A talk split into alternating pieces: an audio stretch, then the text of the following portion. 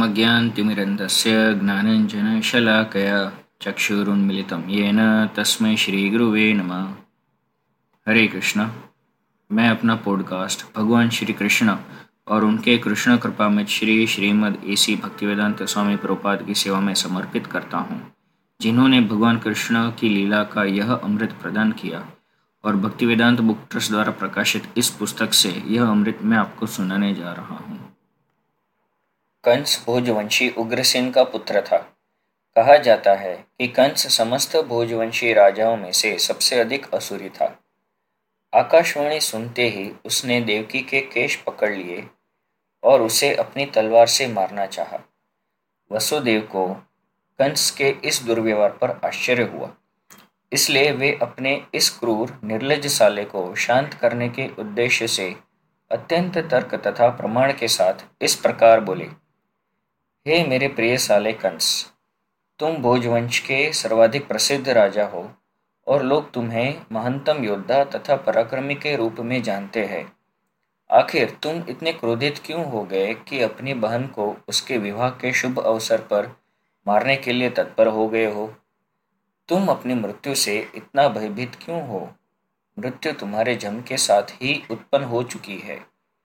जिस दिन तुमने जन्म ग्रहण किया उसी दिन से तुम्हारी मृत्यु प्रारंभ हो गई है।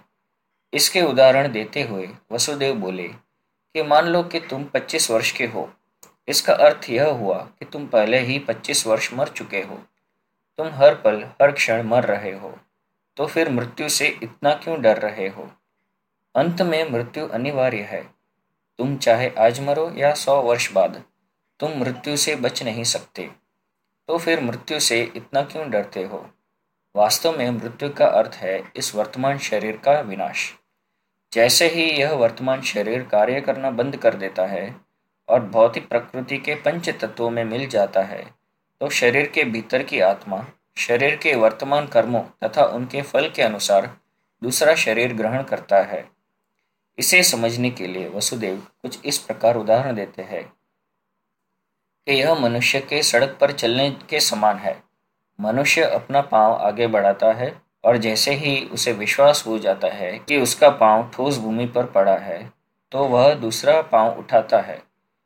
इस प्रकार यह शरीर भी एक के बाद दूसरे शरीर में बदलता रहता है और आत्मा देहांतर करता रहता है।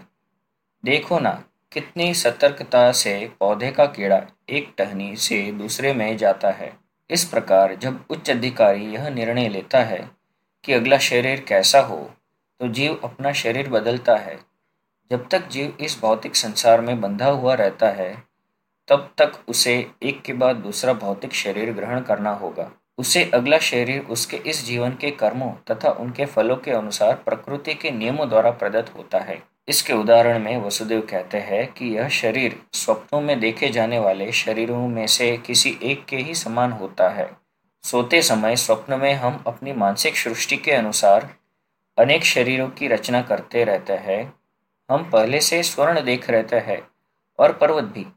अतः स्वप्न में हम दोनों विचारों को मिलाकर स्वर्णिम पर्वत देख सकते हैं। कभी कभी स्वप्न में हम अपने शरीर को उड़ता हुआ देखते हैं और उस समय हम अपने वर्तमान शरीर को बिल्कुल भूल जाते हैं। इसी प्रकार ये शरीर बदलता रहता है। जब तुम्हें कोई शरीर मिलता है तो तुम विगत शरीर को भूल जाते हो। स्वप्न में हम न जाने कितने नए प्रकार के शरीरों के साथ संपर्क कर सकते हैं। किंतु जगने पर हम उन सबको भूल जाते हैं। ये भौतिक शरीर वास्तव में हमारी मानसिक क्रियाशीलता की रचनाएँ हैं। किंतु इस समय हम अपने विगत शरीरों का स्मरण नहीं कर पाते। मन बड़ा ही चंचल है, कभी यह कुछ स्वीकार करता है और तुरंत ही उसी वस्तु को अस्वीकार कर देता है। इंद्रिय तृप्ति के पाँच विषयों, रूप, रस, गंध, शब्द तथा स्पर्श के संपर्क से ही मन स्वीकार और अस्वीकार करता रहता है।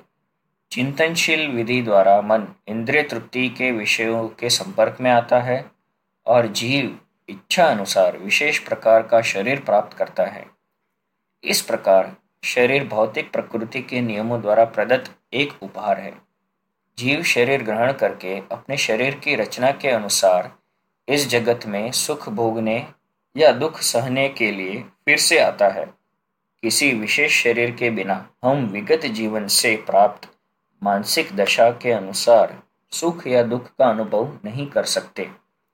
हमें विशेष प्रकार का जो शरीर मिलता है, वह मृत्यु के समय हमारी मानसिक दशा के अनुसार ही मिलता है।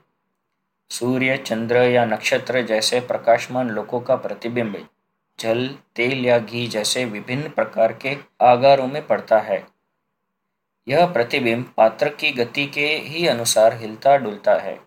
चंद्रमा का प्रतिबिंब जल पर पड़ता है और जल के हिलने से चंद्रमा भी हिलता प्रतीत होता है। लेकिन वास्तव में चंद्रमा हिलता नहीं। इसी प्रकार मानसिक कल्पना से जीव विभिन्न प्रकार के शरीर ग्रहण करता है। यद्यपि उसका इन शरीरों से कोई संबंध नहीं होता। किंतु माया के प्रभाव से मोहित होने के कारण जीव सोचता है कि उसका संबंध एक विशेष प्रकार के शरीर से है। बद्ध जीवों की यही जीवन शैली है। मान लो कि कोई जीव इस समय मनुष्य शरीर को प्राप्त है। वह सोचता है कि वह किसी मनुष्य समुदाय या किसी विशेष देश, विशिष्ट स्थान से संबंधित है। वह अपनी पहचान उसी रूप में करता है और व्यर्थ ही दूसरे शरीर की तैयारी में जुट जाता है, जिसकी आवश्यकता नहीं रहती। ऐसी इच्छाएँ तथा मानसिक कल्पनाएँ विभिन्न प्रकार के शरीर के कारण है। भौतिक प्रकृति का आच्छदक प्रभाव इतना प्रबल होता है कि जीव को जैसे भी शरीर मिलता है, वह उसी में प्रसन्न रहता है और अत्यंत प्रसन्नतापूर्वक उस शरीर से अपनी पहचान कर लेता है। अतः मेरी प्रार्थना है कि तुम अपने मन तथा शरीर के आदेशों से अभिभूत ना हो। इस तरह वसुदेव ने कंस से प्रार्थना की कि वह अपनी नवविवाहित बहन से द्वेष न करे। किसी को दूसरे से द्वेष नहीं करना चाहिए, क्योंकि द्वेष ही इस लोक में तथा परलोक में जब वह यमराज के समक्ष होगा, भय का कारण बनता है। वसुदेव ने देवकी की ओर से कंस से अनुनय विनय की कि वह उसकी छोटी बहन है। उन्होंने विवाह की शुभ घड़ी का स्मरण करा कर भी अनुरोध किया। छोटी बहन या भाई की रक्षा अपनी संतान की